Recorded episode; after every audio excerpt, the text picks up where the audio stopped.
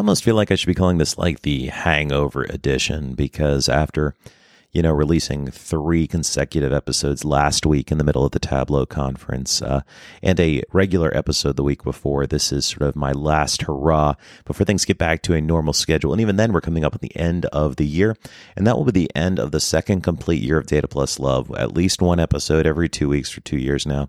That was the promise from the beginning, and I'm sort of glad that we have kept to that. Anyway, I like doing special stuff, and as something special, uh, Data Plus Love now has a call in line. So if you are calling a U.S. phone number, uh, area code 901 286 3642, you can call into the show. Call in anytime, leave a voicemail. Uh, we'll make sure you get on the air. This episode in particular, coming off the Tableau conference, coming off of our three special guests for the Tableau conference after party, I thought it'd be fun to have some call ins. Uh, so we have four callers for this particular episode. Uh, so without further ado, uh, let's uh, pull up caller number one. Hi, Zach. Uh, it's Sarah Bartlett calling in from the UK. Um, I just want to give a shout out to Lisa Trescott for winning Iron IronViz last week. Uh, for those that don't know, um, Lisa is only the fourth woman globally uh, to reach a global Iron IronViz final, uh, and she's the first female winner since 2012 when Anya A'Hearn won. So it's been a whole nine years since we've had a woman finalist uh, in the IronViz competition. Uh, sorry, a, female champion in the IronViz global competition, uh, which is absolutely amazing. Um, I mean, all three finalists on stage, Pradeep, um, Sam and Lisa, all did a fantastic. It's not easy being up there. So, I mean, really, I'd like to con- congratulate all three of them. So special shout out to Lisa uh, for taking home the trophy. And Zach, I've got a question for you. Um, who would be on your dream IronViz finalist panel? Anyone. It could be not necessarily Tableau people, but any like dream kind of participants. Um, so yeah, let us know. Thanks, Zach. Hey, Sarah, thanks for calling in. Uh, great points about IronViz this year, and particularly Lisa Trescott winning. Uh, Lisa winning was exciting for a lot of reasons, like you said, uh, not the very least of which being that she's the first female contestant uh, to win in the U.S. since Anya in 2012, which I didn't actually realize. But also, Lisa kind of came in as a major unknown quantity and a bit of an underdog in this competition uh, against two other competitors who have like very large backlogs of visualizations. So they were sort of known. There was a whole lot to look at there and high expectation. And Lisa came in uh, just guns blazing with an amazing entry, both in the feeder as well as the contest itself, and just really knocked everyone's socks off. I was particularly impressed by her uh, storytelling and her analysis uh, that she was able to conduct with what she did make. So, congratulations, Lisa, again. And if you haven't watched Iron Viz yet, I suggest you uh, go back and check that out. Hey, Zach, this is Jenny Minch calling from Boone, North Carolina. And I just wanted to ask you if you went on any brain dates at the Tableau conference this year. If so, what was the best one? What did you learn? What did you take away from it? If not, is there a reason that you didn't do brain date this year? Uh, is that something you would do in the future or is it something you've done in the past? Just curious to hear your take on it. Have a great day. Bye. Hey, Jenny, great question. So, I actually have never been to a brain date. Uh, particularly with the in person conferences, a lot of times brain dates occurred, but in a super organic setting, in the sense that I was always meeting different members of the data fam, either in uh, sessions between sessions or in evening activities where whether it's a planned structured evening activity or whether you just end up hanging out with people i got to have a lot of those conversations organically so i never really took advantage of real in-person brain dates this year, I had originally set up and planned to host a brain date, and then about a day out, realized it conflicted with some data fam sessions that I really wanted to attend. So I ended up canceling it, which I do regret. But I think I may take advantage of the brain date service in the future and set some of those up because it would be nice to talk with people that I don't know. Um, particularly with social media, it's very easy to get trapped in that bubble and have sort of continual interactions with the people you're already interacting with. Essentially, it's serving you up the same people already, right? Because it wants you to keep doing what you're doing. Uh, so it's kind of hard to break out of that. So I think that would be a, a benefit uh, to me as well as you know, maybe other people to, to get to talk with folks that you wouldn't otherwise see. Great question. Hey, this is uh, Jared Flores uh, from Dallas, Texas, uh, also known as, uh, you know, guy who runs Clifton Prep in your step I, I gotta say, you know, the thing I'm most excited for, um, you know, what came out of TC is definitely all the prep stuff. Um, I'm really glad to see that they're starting to push uh, more of the community towards it, especially with being able to publish flows to, to public. I mean, even though you can't run them, which I mean that makes sense, but just being able to see how people are engineering their uh, their flows, um, and even when you know going through something like prepping data um, and publishing up those solutions so other people can see, I mean that's a huge step in the right direction. And I know there's people out there who have mixed feelings about prep and what it is and what it achieves and how scalable it really is. Um, just spend some time in it. Just just really dig in and, and spend some time with your data in it.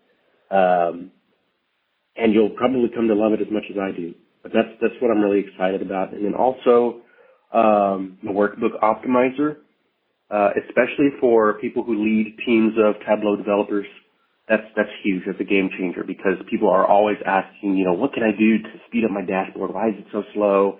And you kind of got to walk them through. Well, make sure you go through and read the white paper, and you know, did you uh, are, are you minimizing the amount of sheets you're using? Are you you know making sure to avoid any data blending?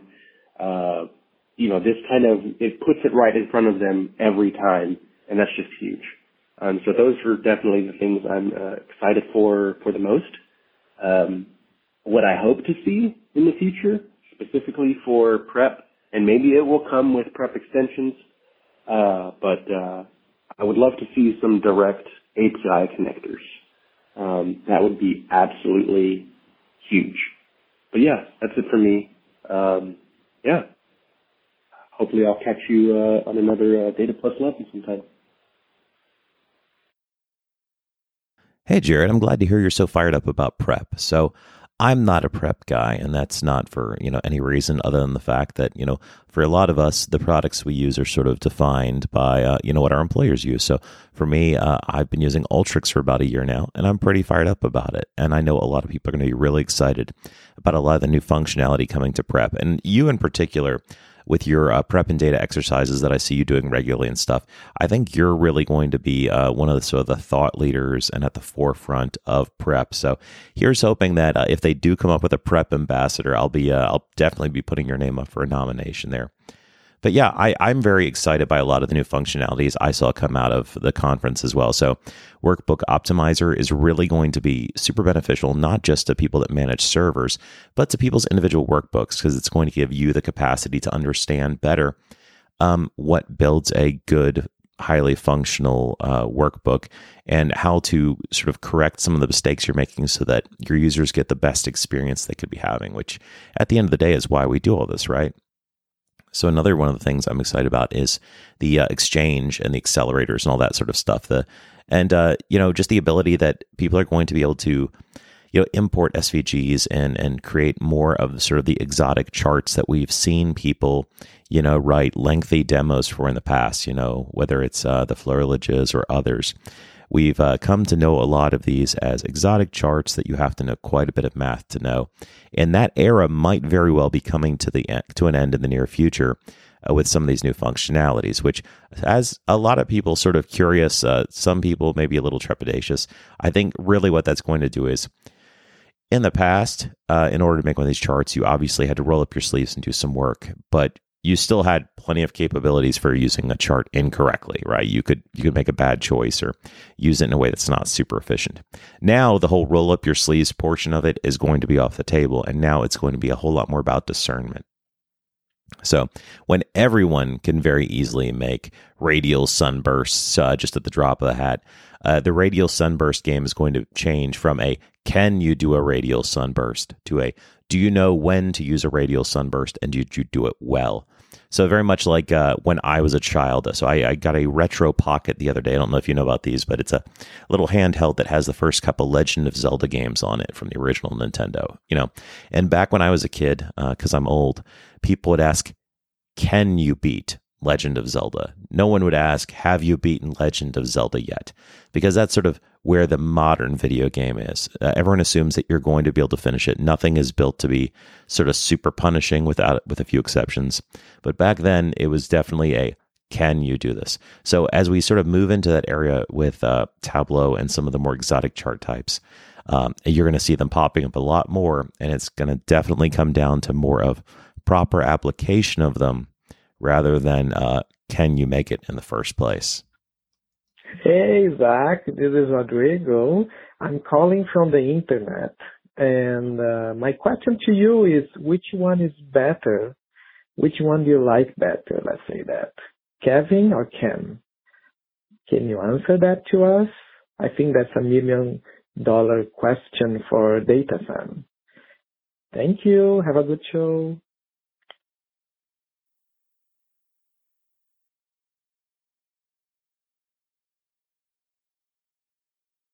So this is a classic Rodrigo wading into the fray as a force of chaos. Um, so first off, Rodrigo, uh, now you can no longer say that you've never been on the show.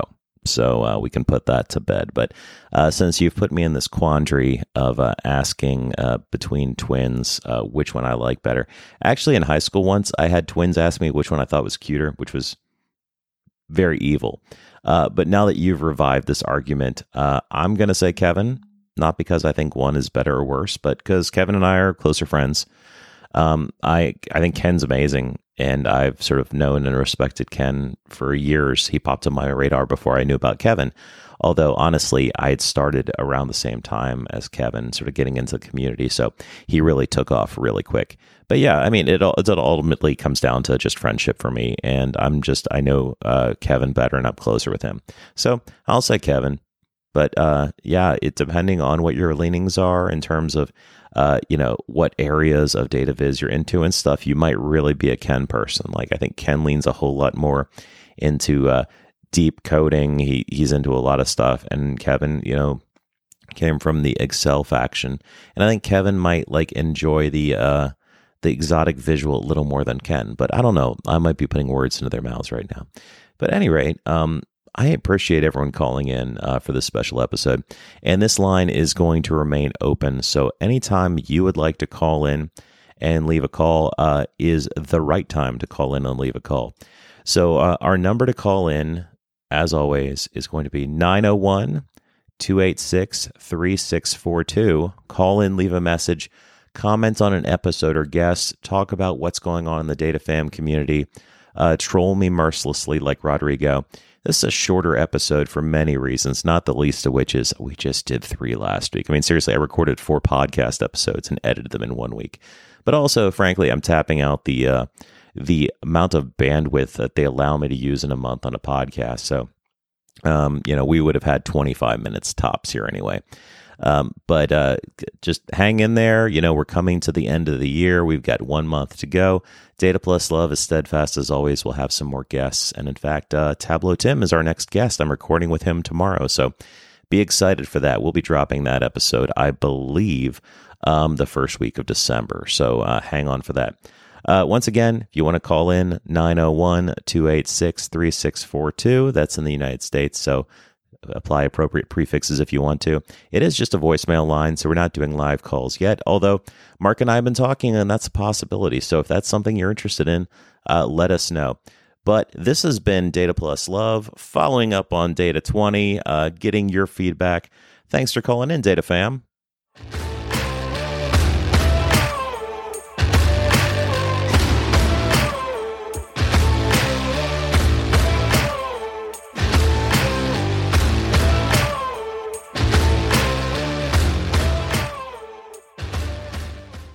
Data Plus Love is recorded and produced by Zach Bowders. Our music track is We Are Legends by Alex Stoner.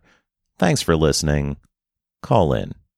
Hey, you're still here? Um, you're probably waiting for like the next podcast uh, to kick in, probably something better. Um, thanks for hanging on. Anyway, if you're picking up what we're putting down, uh, consider buying us a cup of coffee on ko-fi.com slash D-A-T-A-P-L-U-S-L-O-V-E um, just you know drop three dollars in our tip bucket. It helps us buy better equipment. It helps us uh, pay for razor blades to keep me from looking like a wolf man, and it keeps uh, Mark's head looking so shiny and beautiful. Anyway, thanks for listening. We'll never put anything behind a paywall, and thanks for your patronage. Have a great day.